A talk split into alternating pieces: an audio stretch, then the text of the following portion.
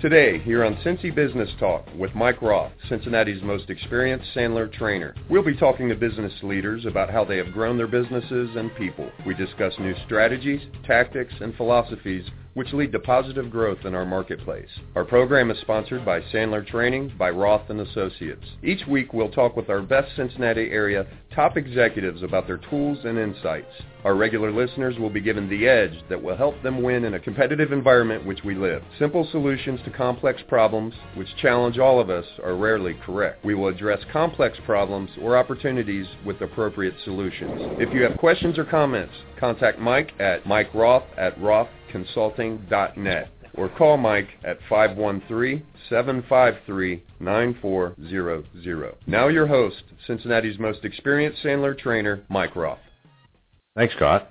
This is Mike Roth. I'm here today with Dennis Devlin. Thanks for joining us, Dennis. Thank you for having me, Mike. Appreciate it. Dennis runs a, uh, a company called Consumer Clarity. An interesting name for a company. Well, it's um, it's very descriptive of what the business is about. Mm-hmm. It is a marketing consultancy uh, that focuses on really understanding consumers more effectively, so you can be a better marketer. Mm-hmm. Okay.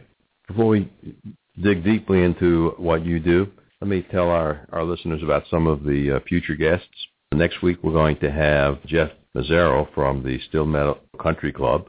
And the week of June 6th, we're going to have Joe Raver, the new CEO of Hillenbrand Inc., and those should be terribly interesting shows. Coming up here at Sandler, we have a the next program in our Business Builder series, which we're moving to the Still Meadow Country Club, is called Is Your Sales Team Holding Back Your Company? How to Build a Sales-Driven Organization and Team. That's Wednesday, June 4th from 11.30 a.m. for lunch the program starts promptly at 12 and it will go till 2 p.m. There's a cost of uh, $25 a head. And that, that program is selling out rapidly. The next special program that we're, we're sponsoring, uh, along with Frank Wood's program, Thriving with Stress. The Thriving with Stress program will be Thursday afternoons in July and August. And contact our office for further details, 753-9400.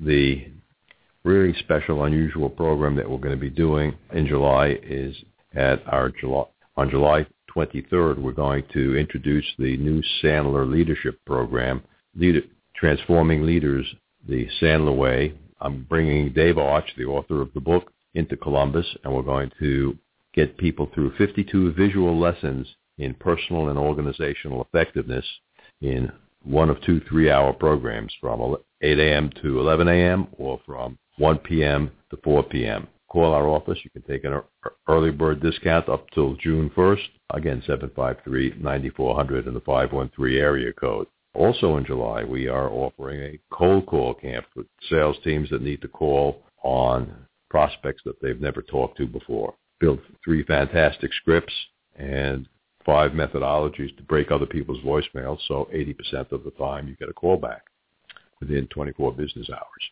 Let's see. Let me go on to tell everyone about you, Dennis. you, you are the CEO of Consumer Clarity, marketing consulting agency specializing in marketing to millennials, also known as Generation Y. Dennis recognized the consumer marketing as a thought leader, as an in-demand public speaker, and he's sharing his experience on effective marketing to millennials with companies and organizations. Additionally, Dennis is the author of a new blog, marketingtomillennials.com. That's, that's just a blog, huh? Yes, it is. Okay. Dennis is a long-term member of the American Marketing Association, currently serves as the president of the Cincinnati chapter. American Marketing is a trade organization with 500 members and over 100 professional development events and programs each year for Cincinnati area marketers sometime we have to do a, an event for the American Marketing Association. That would be great, Mike. There's, there's only about 1,000 Sandler different programs. In 2011 to 12, Dennis received Entrepreneur of the Year award from the Legacy Center, which celebrates outstanding and entrepreneurial success. Dennis's professional purpose is to develop greater clarity in millennial consumer understanding, marketing strategy, and execution, generate superior consumer brand experience that grows revenues for his clients. all of that only le- leads me to one question. What's that, Mike? Tell us, tell our listeners about how you got to this Consumer Clarity Company. Um, you obviously don't look like you just got out of college. no, I didn't just get out of college, but I did go back to school to get my master's degrees um, only uh, 10, 12 years ago. Mhm. So my interest in millennials and marketing to millennials really started about eight years ago. I serve as an adjunct instructor to some Cincinnati area colleges and universities. And when I first started teaching as an adjunct, I recognized that millennials, um, and as you mentioned earlier, also known as Generation Y, uh, were really they really operated differently in the classroom. Mhm. And at about the same time, you would read a lot of articles and there were a lot of books out about how the fact you were going to have to manage differently. so how do you manage t- millennials?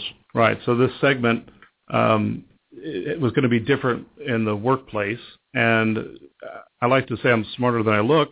That if they're different in the in the classroom and they're different in the workplace, aren't they bound to be different in the marketplace? And so that's when I first became interested in learning how they were going to be different in the marketplace. Um, it's really been since eight years ago where companies have started to recognize the generational differences um, and the impact of the millennial generation um, on selling their, their products and services. So the millennials buy differently than the baby boomers. They, they definitely do uh, for most categories. Um, there are differences um, by generation in terms of how they approach markets, um, how they approach the marketplace in general, as well as how they respond to uh, different brands. Mm-hmm. Uh, can you characterize that for our listeners? Well, the most obvious difference is around technology and how brands can now relate to, to consumers in a in a different way. It's much more of a two-way conversation. That wasn't really the case, say, even five, ten years ago. When you're dealing with lar- uh, older generations, um, as a marketer, you could basically push out your message. In in the case of dealing with millennials, it is much more of a two-way conversation. And in order to engage them, in order to get them interested in your product or service, you have to reach out to them and kind of pull them in so that they will actually respond to you. Hmm. I think we'll have to uh, examine that a little bit more deeply in, in a few minutes. Uh, Dennis has agreed to take callers uh, from our audience. The call-in number is, as always, 646-595-4916, and we'll be able to screen those calls during the commercial breaks. Uh, so you said you're an adjunct professor at three colleges in the area? Yes, I've taught Thomas More College at Mhm. Northern Kentucky University as well as the University of Cincinnati. Okay. And what kind of courses do you actually teach there? Primarily market research, but also Introduction to Marketing is another course that I've taught. Mm-hmm. When did you actually form uh, Consumer Clarity? It was in October of 2009. So I'm closing in on my fifth uh, anniversary of Good. business. And how many employees do you have? Uh, I am the employee. I work as basically a virtual agency. Mm-hmm. Uh, so I work with uh, a number of uh, suppliers for different needs that the business has. Um, and I have at various times had uh, part-timers also working with me. Mm-hmm. mm-hmm. Uh, I've heard it said that we have five generations in the workforce that it's difficult to manage to. Uh, you're, you're looking at the buyer side of the table. That's right. Uh, what are the differences that a marketing company or company who wants to sell products or services has to deal with when they are attempting to reach those millennials? But at a very basic level, it is really about understanding the consumer. Um, and I think that what I've found is that most companies have struggled with this. Uh, they struggle in understanding how millennials are different from previous generations. Um, Maybe we should tell our listeners what age group the millennials form. Sure. Um, if you were to do sort of a Google search for, um, and, and try to find that out, you might get some variation in what the age range is, but the most accepted is about 16 years to about 34 years of age. Mm-hmm. And so you're typically talking about, you know, older uh, teenagers um, and young adults. Mm-hmm. I was in a, a group like that uh, down at Cintrifuse this week, and for some reason, one of the speakers said, "How many of you are using iPhones?" and uh, probably 40 of the 45 people there raised up their iPhone. Again, if you have a question for Dennis, the number is six four six five nine five four nine one six. We're going to uh, listen to Jimmy Fox tell us a little bit about Tip Club, which is a uh, national organization. I, I am the sponsor here in Cincinnati. The next Tip Club meeting, I believe, is June 19th. Jimmy, why don't you take it away?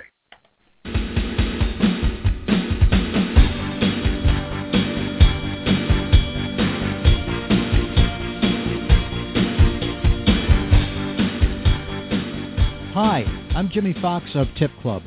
Tip Club is a professional networking organization whose members help each other succeed. We meet once per month and provide a forum where business-to-business professionals are able to connect with more desirable opportunities and build long-term strategic partnerships. I'm inviting Cincinnati Business Talk listeners to come to our free networking event. You'll have the opportunity to meet new people, share leads and referrals, and grow your business through strategic alliances. Membership in our Cincinnati group is open to only one person per specific trade or occupation. Business-to-business professionals only, please. We do not accept multi-level marketing or recruiting-driven memberships. This is our only group in Cincinnati. We'll meet on the third Thursday of the month from 7.30 to 9 a.m. at Sandler Training by Roth & Associates, 4357 Ferguson Drive, Cincinnati, Ohio. To reserve a seat, please go to www.tipclub.com and click on the Events tab at the top of the page. Then just scroll down the list until you come to the Cincinnati event.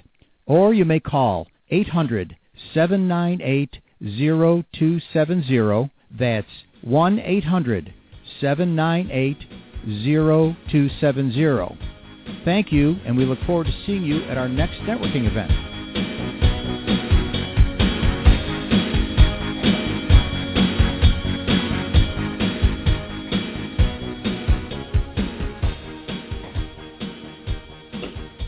This is Mike Roth. I'm back with Dennis Devlin, Consumer Clarity. Uh, Dennis, why don't you tell our listeners how they can get a hold of you after the show if they have questions? Sure. They can uh, call the Consumer Clarity phone number at 513-448-4170. They can also email me directly at dennis.devlin at consumerclarity.com. Mm-hmm. Uh, Dennis, you started the company six years ago. So you must have some success. how, how, do you go to market with your own services? Well, a, a very targeted approach, Mike. Mm-hmm. Um, I have really focused my efforts primarily with two different industries. These are industries that have traditionally been very focused on understanding consumers very deeply, mm-hmm. and they're really among the industries that have been most attuned in recognizing the need to understand millennials better. And those are retail, mm-hmm. as well as consumer products manufacturers. We have a few of those in Cincinnati. We do have a few of those in Cincinnati. Um, that, that's correct. Absolutely. But does the the business extend far beyond Cincinnati? Oh, it's a national organization. So no, I have clients throughout the country. Mm-hmm. Mm-hmm. Uh, do you do any work uh, with industrial companies? Um, rarely. Um, I, I think that what we'll see over time um, is more uh, more of a diversity of the types of companies that are going to be interested in understanding millennials as consumers. Um, it's just the consumer manufacturer, consumer product manufacturers and retailers are more cutting edge, I guess, in terms mm-hmm. of their interest in that uh, segment. But I, I'm sure over time that'll change. Mm-hmm. Why do people, uh, these consumer package companies, uh, contract with you? Consumer clarity. It's really about the focus. It's about the specialty um, the, the niche that I'm um, operating in. There are not very many companies that are this niche focused. Mm-hmm. Um, there are obviously a lot of agencies that can do some of the work that I do, but um, they can't be as nimble um, as I can be in terms of being responsive to mm-hmm. their needs. Uh, can you give our listeners an example of the difference, uh, the way you would market to a baby boomer as opposed to a Gen Y? Well, you you really do have to engage them um, much differently than um, you know a baby boomer. Let's pretend you were selling cars. if I was selling cars, mm-hmm. um, well, some of the car uh, car uh, manufacturers have you know auto manufacturers have reached out to to um, to millennials. Um, Is that the Scion brand brand at uh, Toyota? um, one among several um, that are really trying to focus on uh, being more targeted toward millennials. The, the challenge for automakers actually is that um, a lot of millennials are not uh, running out to buy cars. Uh, they're very, um, you know, there's some certainly some interest in, in being environmentally conscious, and um, sometimes, you know, you know, the gasoline issue um, really keeps them from really wanting to jump out and, and, and you know buy into a car. But um, but they ha- they have to engage them a lot through social media, for example, in an effort to engage them in a conversation about what their needs and wants are um, in terms of features uh, Mhm. of, of the vehicle. Um, Now, when you say social media, do you really mean social media as opposed to email? I am talking about social media as opposed to email. That's correct. Um, email actually is kind of um, a, a, a dying avenue um, in order to reach millennials. I think it's dying trying to reach anyone. well, that's that's that's true as well. I mean, during today's radio show, uh, an hour period of time or so, I'll probably get hit with uh, 30 emails in my direct inbox and 125 in my junk email box. But even the ones in junk, I have to quick scan to find out if a new prospect or client wanted to talk to me. Sure. So email is becoming very difficult, extremely difficult to manage. Yes, it, it has, but it, it's um, it's seen as kind of now you know somewhat antiquated among most millennials. hmm And w- which uh, of the social medias would millennials prefer to communicate with? Well, I think it depends a little bit on um, what age segment within the full generation we're referring to. So let's go from the uh, the 21 or 22s up to the uh, 34s. So is that the group with the, the subsection with the most buying power? Well, yes, as as you age through from you know 16 to 34, your chances obviously of increasing your buying power uh, also increase with the age increase. But um, you know, a lot has been done on Facebook. Uh, we are seeing a little bit of a challenge with reaching millennials through Facebook, but it's still it's still a powerful medium in order to reach them. Um, certainly, Twitter has continued to grow over time. Mm-hmm. So there there are some others as well that uh, brands are trying to utilize. Um, a lot of the social media uh, avenues that include pictures like Instagram, um, video like Vine, and things of that nature are being found as very appealing Those in terms of attracting. Vine pieces That's right. work. They can work. Absolutely can. hmm Uh, Twitter, I assume you mean that, that with hashtags, Yes, because without hashtags, the stream of stuff coming out is way too much. this is true. Um, okay. Uh, coming as a marketing agency, wh- what is your unique marketing advantage? Well, I think it's mostly around the, the niche focus. Um, as I mentioned earlier, there's not too many companies that are really specializing in this area.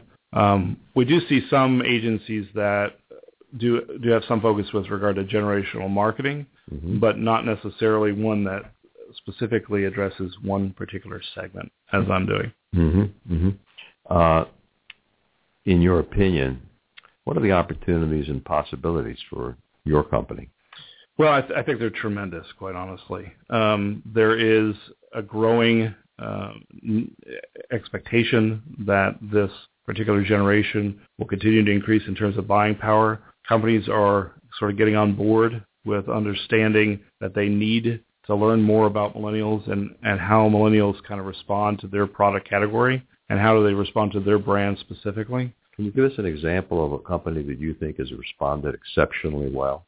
Well, there's a, there's a number of them who have. Um, I think the most um, maybe relevant kinds of examples to maybe your listeners would be in the quick service restaurant industry. Mm-hmm. Um, the the companies like Taco Bell, for example, or KFC, putting out certain kinds of products that are really tailored toward attracting millennials.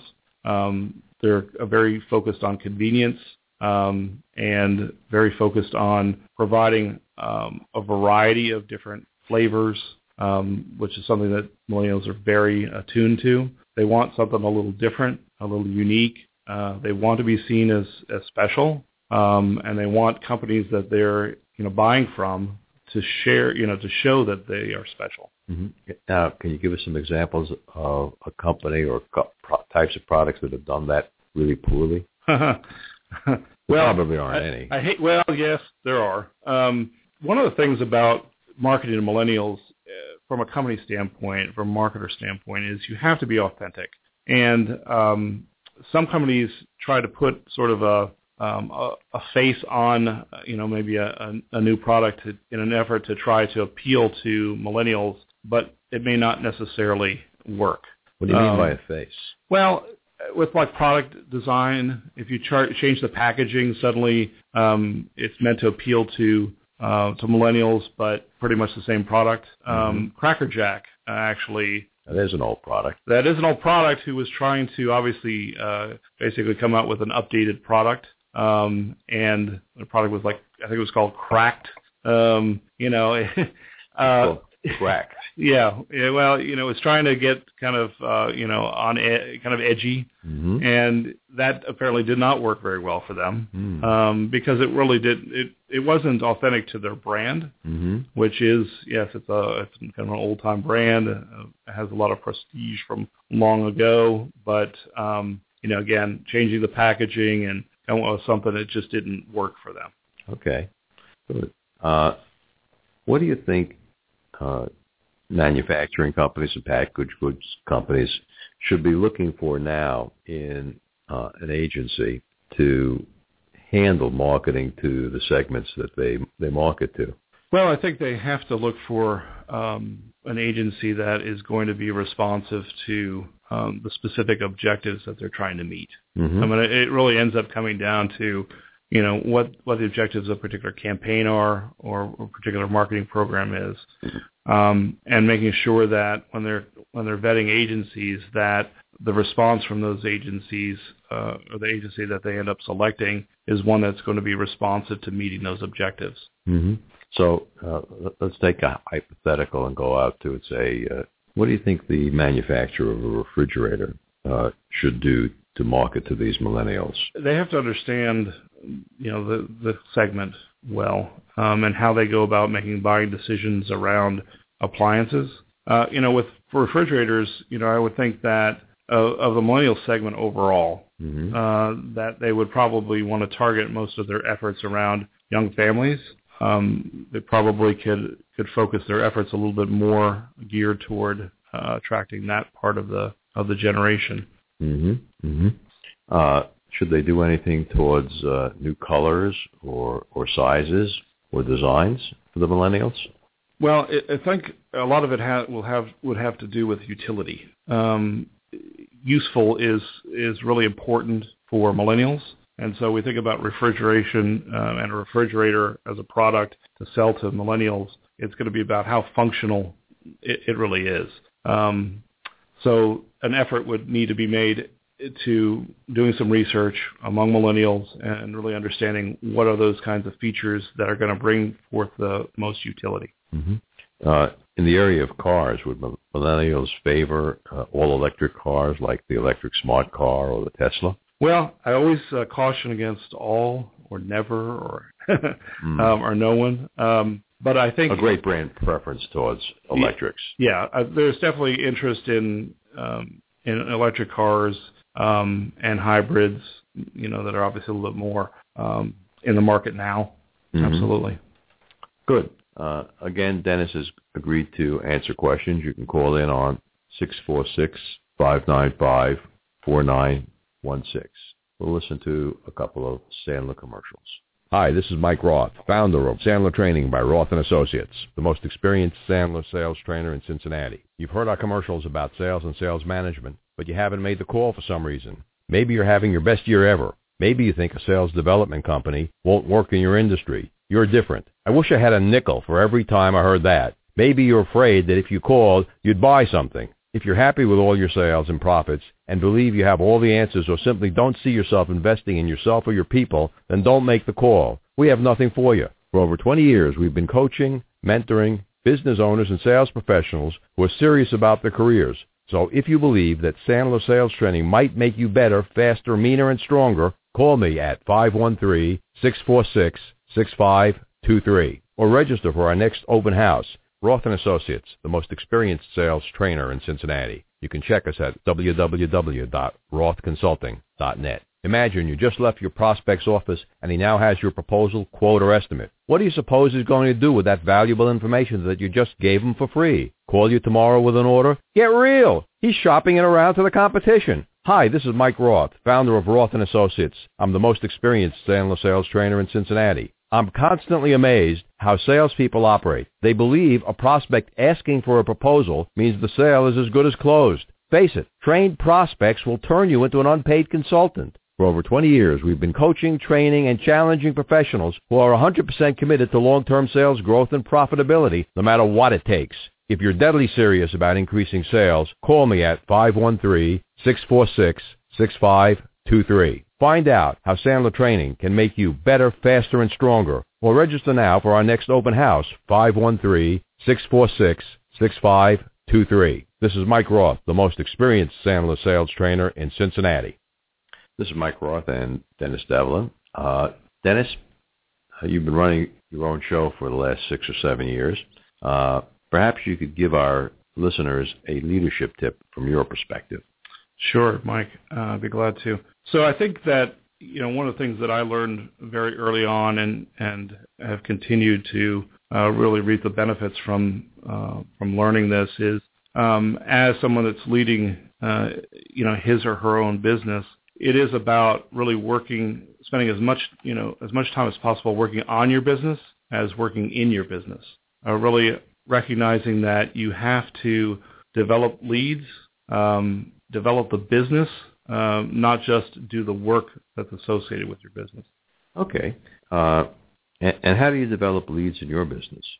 Um, a number of different ways, actually. Um, I do a lot of public speaking, as you mentioned at the beginning of the program. Uh, I've spoken across the country um, on the topic of marketing to millennials. So I definitely get a lot of idea, uh, you know, a lot of leads from that. Um, I also uh, do a lot of uh, a lot of networking, uh, a lot of focus with regard to that. Um, obviously, specifically targeting companies that are consumer product manufacturers and, and retailers, as I mentioned earlier. Mm-hmm.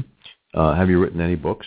I have not written any books. I've been involved in um, sort of a development of a booklet that was um, related to marketing to millennials.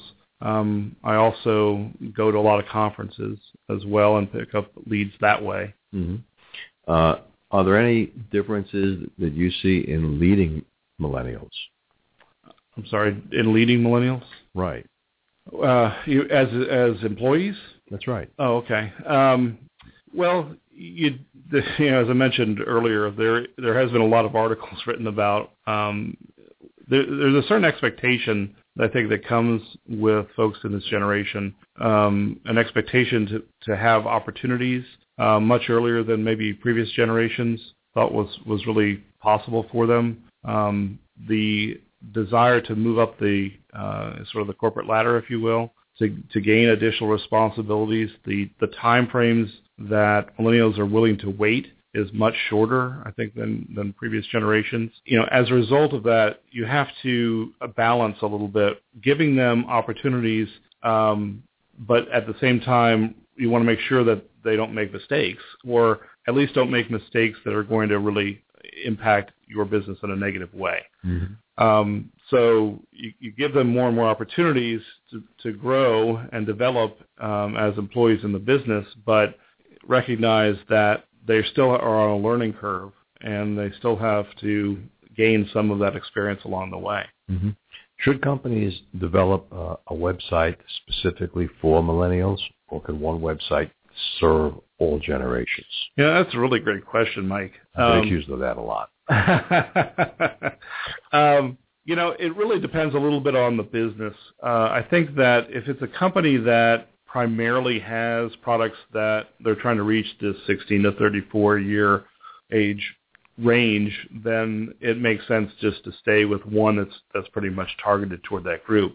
If you're selling a product that you really are looking for, you know, buyers from across generations, um, should they really have one that's focused, you know, specifically on millennials? I think it's more about how you would break out the different kinds of products you're selling and maybe have something that's tailored toward millennial segment and maybe you know kind of lead them to a certain area of the website as opposed to necessarily having a separate a, totally separate website. Um, you know, setting up certain landing pages that are uh, really you know focused on a particular product that does, your com- be- does your company do that kind of work for clients? we do. We do that and, and a whole lot more. I'm, I'm what ref- is referred to as, as a custom uh, provider. So I go in to talk with companies and I will develop based off of whatever objectives they are, a certain, say, research design if it's about understanding or uh, developing a, a specific kinds of marketing strategy if, if that's what's needed. Um, so everything is tailored toward the specific business or marketing issue at hand for that company. You know, there's been a lot of talk uh, over the last 10 years about the world being flat for marketing and sales. Uh, is there any substantial difference uh, in marketing to Generation Y in Europe or uh, the Far East as opposed to America? Well, there are nuances that are are different regardless of what country we're talking about, and honestly, regardless of generation.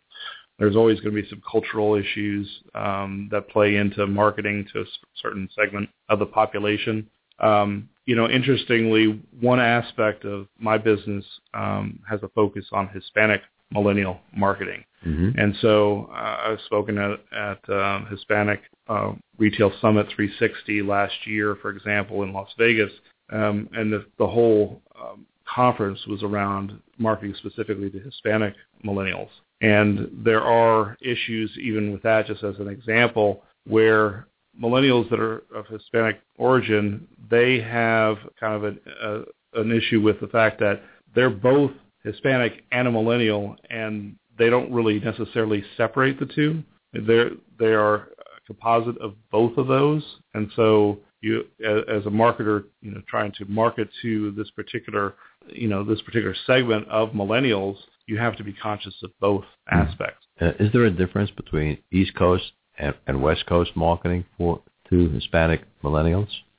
Uh, I think there are some nuances that could be that could probably be pulled out um, and and highlighted, but for the most part, there's not a lot of difference there. Mm-hmm. Okay, uh, that's good. Uh, so when you develop a website for a company for millennials, do you employ millennials to do that on purpose? I do work with uh, yes. I mentioned earlier about working with part timers, um, and so I usually utilize my contacts at the different universities where I teach. And so I Uh-huh. bring in students, and yes, there is a method to my madness. Uh, there is a purpose for doing that. Um, I, I enjoy mentoring generally, and Mhm. so you know I, I like kind of uh, kind of working with uh, younger adults um, and kind of sharing with them some of what I've learned in terms of marketing. But there's a there's a real benefit to the business to have millennials involved because you can get additional input and insight from the fact that you're employing millennials on the work you're doing. Right. I, I was at a uh, membership development meeting at the Rotary Club yesterday, and uh, you're more than welcome to. Dennis come down to the downtown Rotary Club, uh, where we want to bring more millennials into the club. Mm-hmm. And we looked around the room at the uh, people on the committee, and uh, clearly the the age group was a lot higher. Right. And then someone uh, stepped up and said, "Well, the average age of the people in Rotary is 65." Mm-hmm. Uh, well, that's because a lot of people don't drop out. You know, we we lost a guy uh, about two weeks ago. He was 91. Been a member of the club for 45 years. so once people join, they tend to stay. So that drives the average age up. And Sure. we, we said that we have to find a couple of millennials in the club to put them on the committee right. to change the perspective. That's right. Got to reduce that average age. Uh, well, a lot of organizations and a lot of companies, um, particularly with like like iconic brands, we have uh, you know some of those here in in uh, Cincinnati, um, and with that, you know there are sometimes some challenges that they face because they may have been very successful with older generations, but now those older generations are leaving us, Well- Uh, literally leaving us, and as a result, they're starting to recognize the fact that they are going to have to, you know, sort of change how they do things because the perception is this particular restaurant, this particular company, this particular, these particular brands are not for me. They're you know, from a millennial standpoint. And there are a couple of restaurants that have gone out of business because they were perceived as old people's restaurants. Absolutely, um, and and so you can't really rest on your laurels for, Mhm. for many of many of the different kinds of, particularly consumer-based kinds of companies. You're going to see a lot more of that over time, where where restaurants are are just fading away because they haven't made the adjustment. Um, they just haven't learned how to effectively market to those folks and overcome maybe an existing image that really is that I'm that they're about an older generation, hmm that they're for my parents, if you will, from a millennial standpoint. Uh, what restaurant chain would you say is giving the image that I, I am I am for millennials? Well, uh, the, some of the quick service restaurants I think are doing a good job. And you mentioned Taco Bell earlier. Right. So, you know, what you typically see, um, you know, if you're if you're really kind of following millennial marketing, millennial research, is uh, some of the quick service restaurants are recognizing the fact that uh, not only are millennials, you know, impacting the bottom line from their own purchases, but they also are impacting their parents' purchasing behavior as well. That's particularly true in technology. And you can just imagine, you know, a lot of, uh, you know, a lot of baby boomer parents, you know, are out looking to buy some new technology, for example, and they're they can benefit from typically a- asking their millennial, you know, uh, children, you know, what are their thoughts, what are their recommendations, what are their suggestions in order to buy, you know, the best product for them. So they're so millennials are influencing not only their own purchases but also their parents' purchases as well. hmm Yeah, I could see that uh, very well. Dennis has agreed to uh, take questions from our audience. If you have a question, you can call in on six four six five nine five four nine one six. And I think what we're going to do here is listen to a Sandler Rule. We'll listen to Sandler Rule number four with Gary Harvey.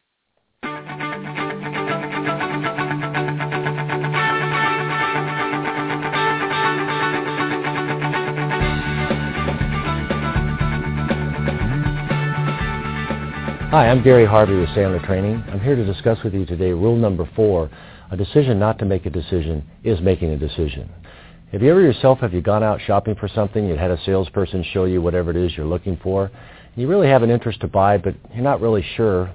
Flip side, you may actually realize you really don't want to buy it, but you don't want to hurt their feelings. So you use the most proverbial words in sales that salespeople don't want to hear, but they're willing to accept called the proverbial think it over. I'm a firm believer in all the salespeople that I have coached throughout my career that that really is a code for the word a slow no. I had a client recently that was proposing a fairly large project to a prospect. Prospect said, gee, it looked interesting. We have a lot of interest in what you're offering. And by the way, we really like you. So one of the things that made him feel like I've got it. So they said, let us get back to you next week, but this looks really good, but we do need to think it over. We're a firm believer at Sandler Training that if it's going to be a think it over, nine out of ten times it's going to be a no, but they don't want to tell you that. We're also firm believers that if it's going to be a no, we all know this intellectually, don't we? We want to know right up front. But emotionally, we don't want to hear those words. So plant your feet, stand your ground, and be willing to say to a potential client, with all due respect, Mr. and Mrs. Prospect, that decision not to make a decision really is making a decision. And it's a no in my world, and it's okay to tell me that.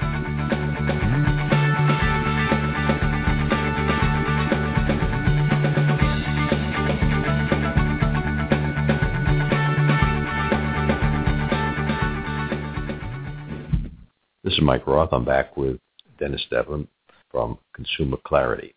Uh, Dennis, uh, we have a, a theory of operation here at uh, Sandler Training by Roth and Associates that simple solutions to complex problems are invariably wrong. Perhaps you could share with our listeners a complex problem that you've run into at Consumer Clarity with the equally complex solution that people might be able to move from one industry to another. Yeah, that's um, yeah. I don't, there's lots of problems that are complex that that I face. Um, you know, I think that you know, dealing with companies uh, and, and trying to convince them that that they need to be looking at millennial consumers um, is has been a, has sometimes been a, a significant challenge. Um, that's why I really have become much more focused with specific you know industries. Um, but you know, I'm I consider myself an educational marketer, if you will, with regard to the sales process, and recognizing that I need to share with them some persuasive arguments in terms of convincing them that they need to they need to look at this segment for the betterment of their business. Um, so in in doing so, um, I've had to try lots of different ways in order to convey the importance of this segment, and it it's not something that that really comes you know easily for really anyone to persuade somebody to buy when they're not um, along you know further far enough along down the sales funnel, for example. And so now, here at Sandler, we believe that people uh, need to discover that they want to buy, and then get out of your own way and let them let them have it.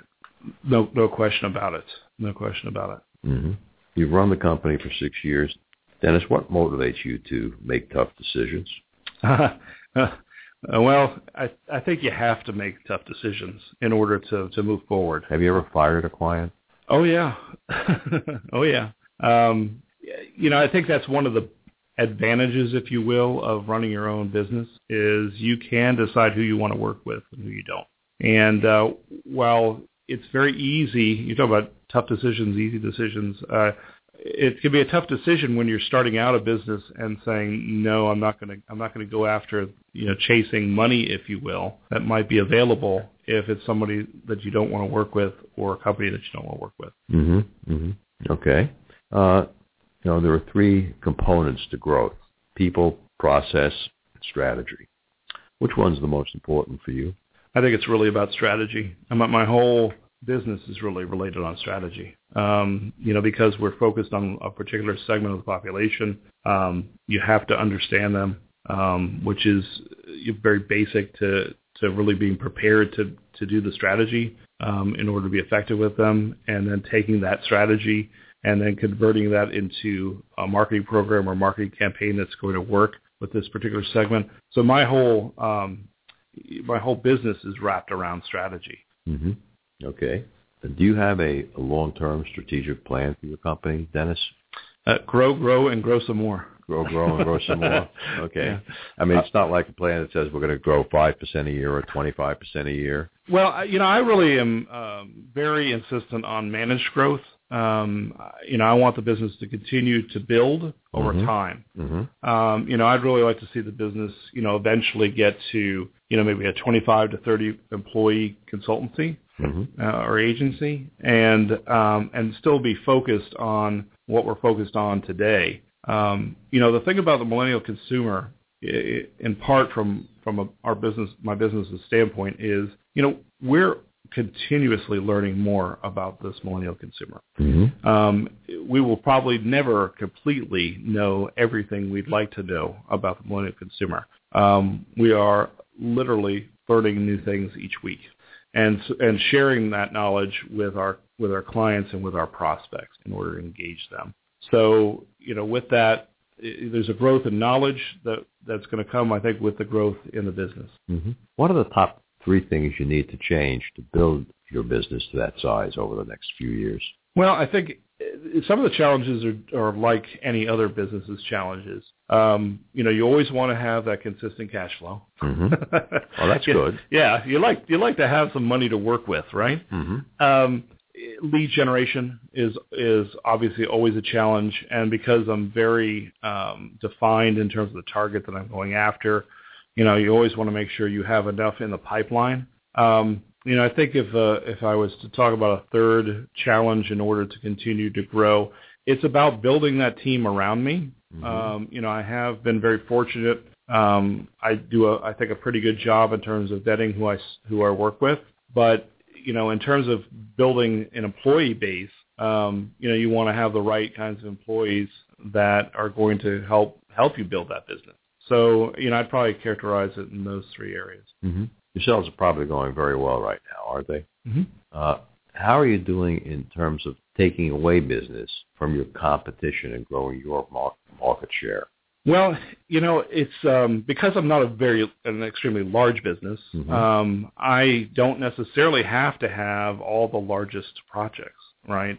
So when I'm going into a large um, company, and that's who I'm typically working with, you know, these are recognizable names that of companies that I've worked with. So, you know, I go after um, a piece of their their marketing budget um, not a, a necessarily a large piece. It can be a fairly small piece.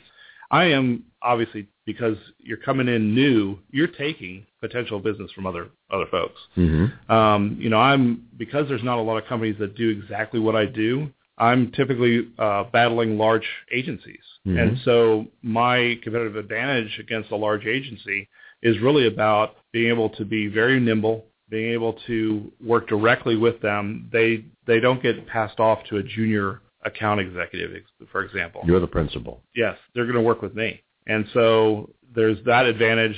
Uh, I don't have the overhead that a larger agency has. So I can, you know, they can save some on, on costs w- with uh, working with consumer clarity as opposed to a larger agency.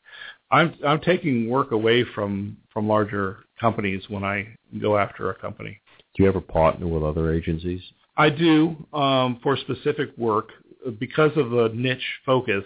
There are some agencies that you know just don't have an expertise in that area, Mm-hmm. and so I, there are times where I can certainly um, you know partner with them and, and work closely with them. I do have a couple of uh, agencies that I work with on a regular basis. hmm Is there any uh, difference in media buy or, or, or how you would spend your marketing dollars uh, for millennials versus uh, Generation X or uh, baby boomers?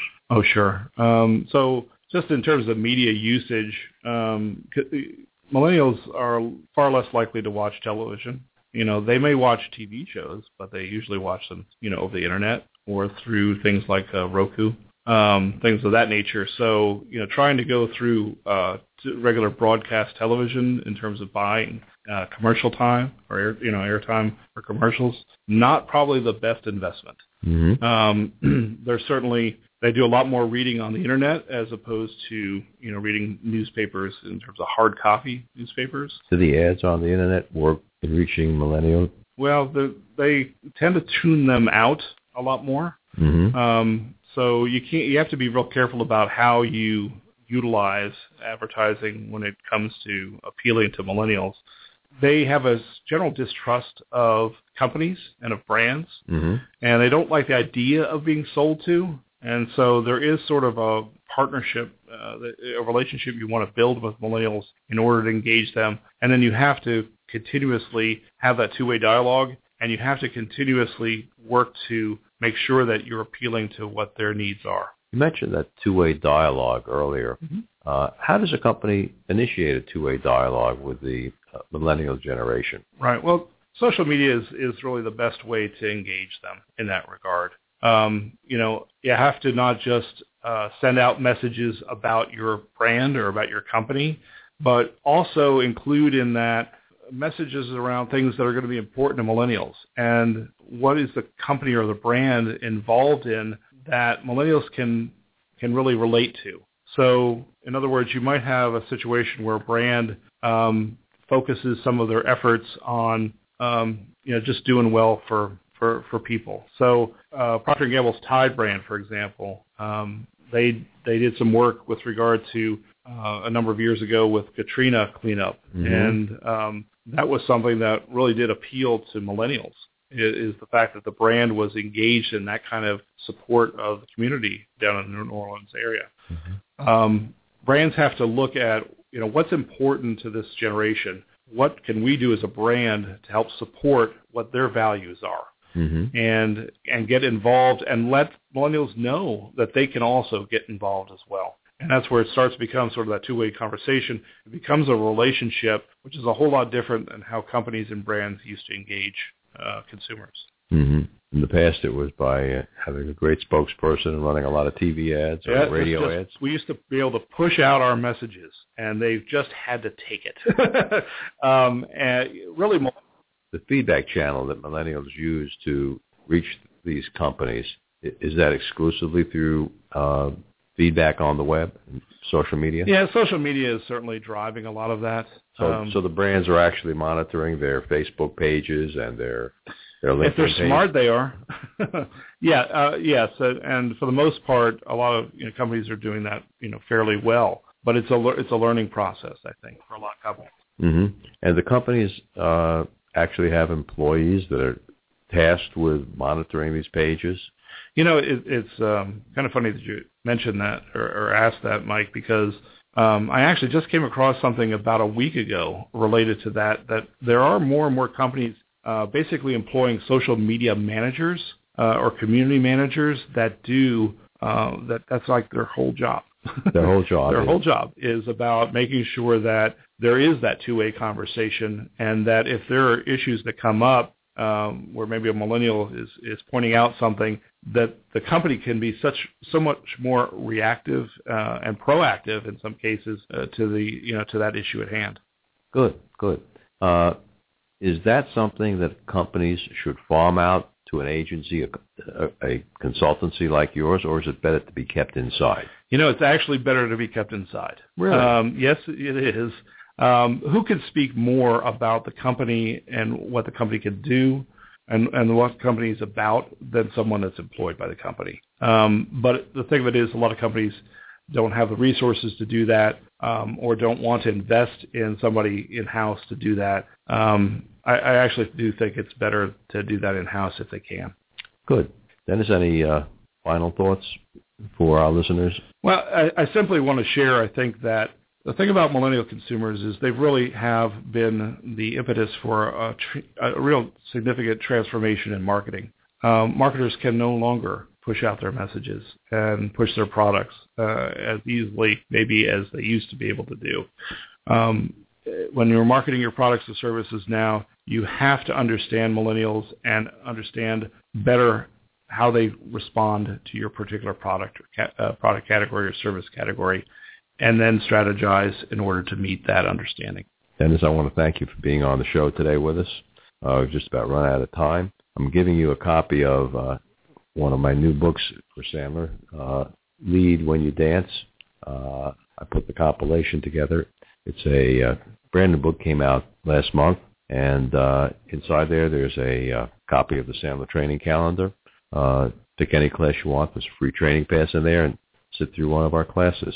Uh, thanks again for uh, enlightening us about how we deal with uh, millennials in the marketplace. Scott, why don't you take it away? Thanks for listening. This program is the property of Sandler Training by Roth and Associates, Inc. The show may be distributed only with written permission and then only in its entirety. If you have any questions or comments, contact Mike at Mike Roth at rothconsulting.net or call Mike at 513 753 9400.